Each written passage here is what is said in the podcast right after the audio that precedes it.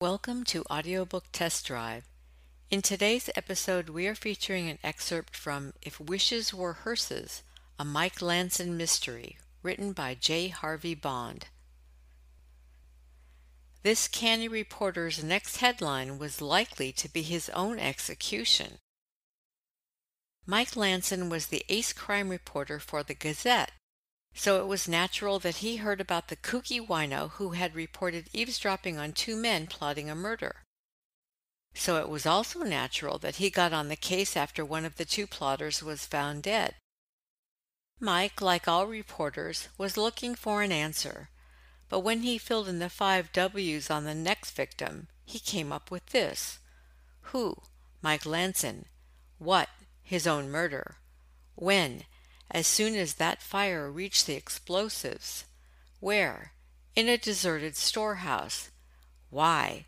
Because he knew too much. It looked a lot like the end of this story would be his own end. It was a strange dilemma for a reporter. How do you blow a case wide open when you're about to be blown apart yourself? And now for your listening pleasure, an excerpt from If Wishes Were Hearses. Chapter 1 Tuesday 10:07 a.m. If I hadn't known the lieutenant better, I'd have thought he was drunk. His office at police headquarters reeked of alcohol, but Lieutenant Clyde Guffy is a conscientious cop, and that's why I knew that the odor, mixed with non alcoholic stenches, arose from the body of his unwashed guest. Know this bum, Mike? The lieutenant asked by way of introduction.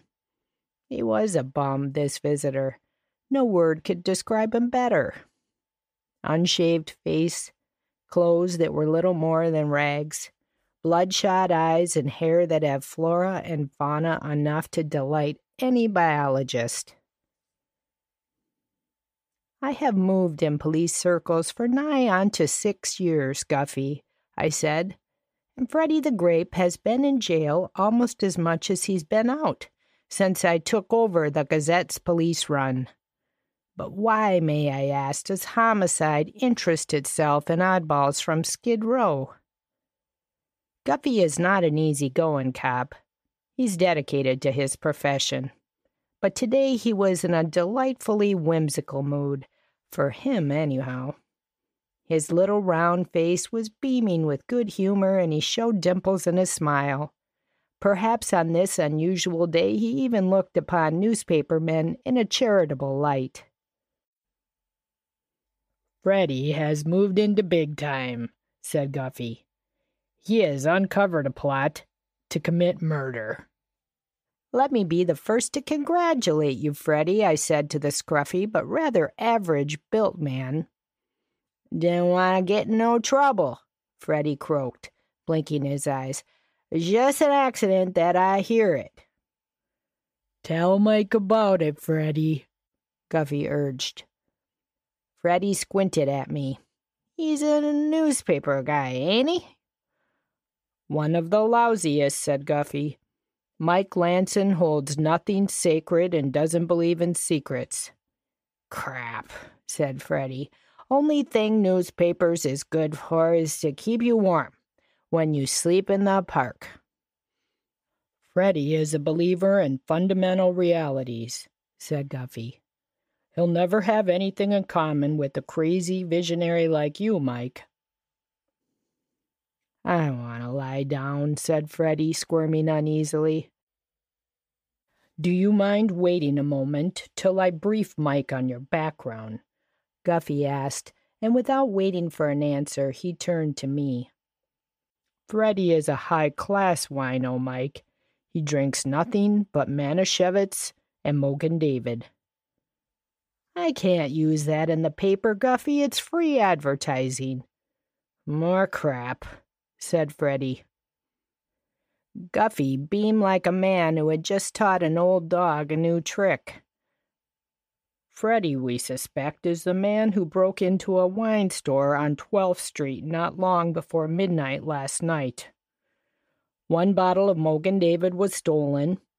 Freddie never steals more than he needs, which is more than I can say for some thieves. Put me in the tank, said Freddie.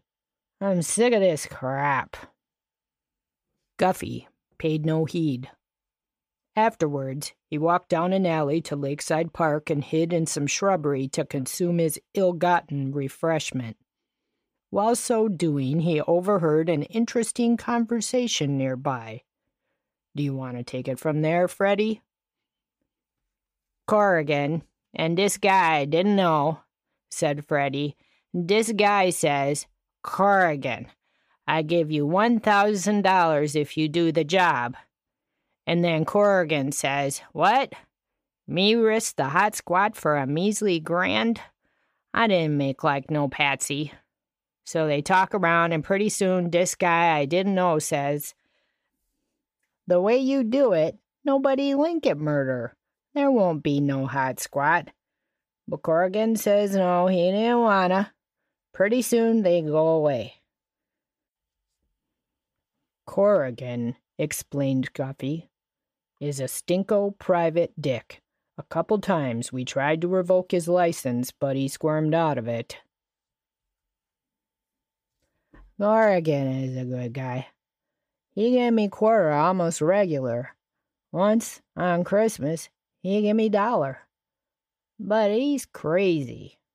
For one thousand dollars, I would knock a guy off if it didn't look like murder. Take my advice, Freddie, said Guffy in a kindly tone. Just stick to stealing wine. We wouldn't want to strap you in a chair and cook you You'd make the state prison smell like a winery. Crap, said Freddie. This guy said nobody didn't get caught. Is this for publication, Guffy? How much can you print? If you've got a confession signed by Freddie, we can print all of it, I said.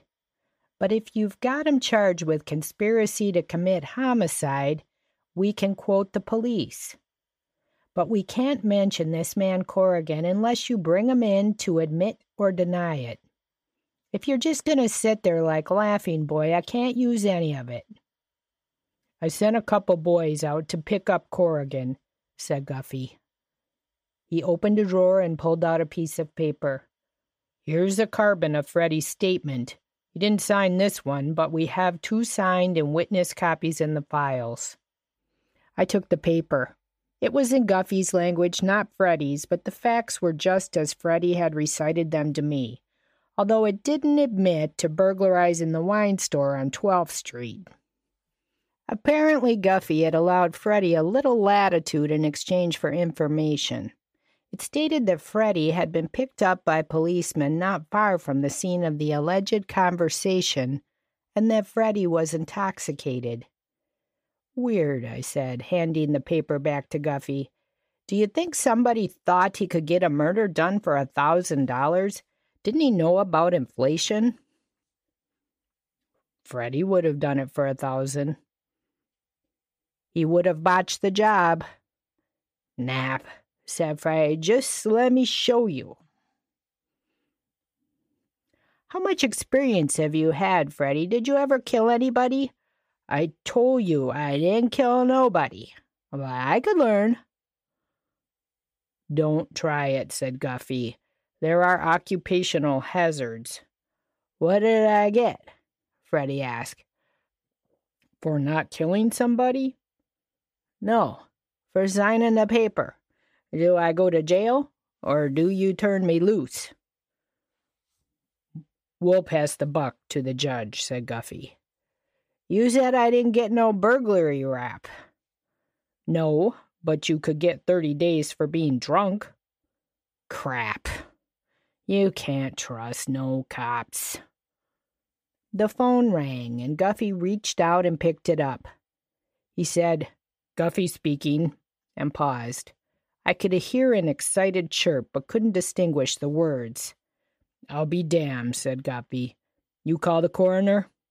Well, Get on the ball. I'll be right out. He hung up the phone. Who died? asked Freddie. Guffy didn't answer. He pressed a button on his desk. Then he turned to me. Get your hat, Mike. You may have a bigger story than you thought. The door opened and a cop came in. Put Freddie in the tank, said Guffy. Book him? I'll attend to it later.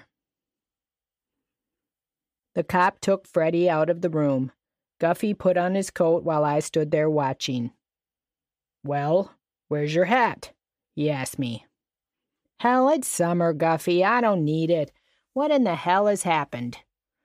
The boys I sent over to Corrigan's office found him dead said Guffy.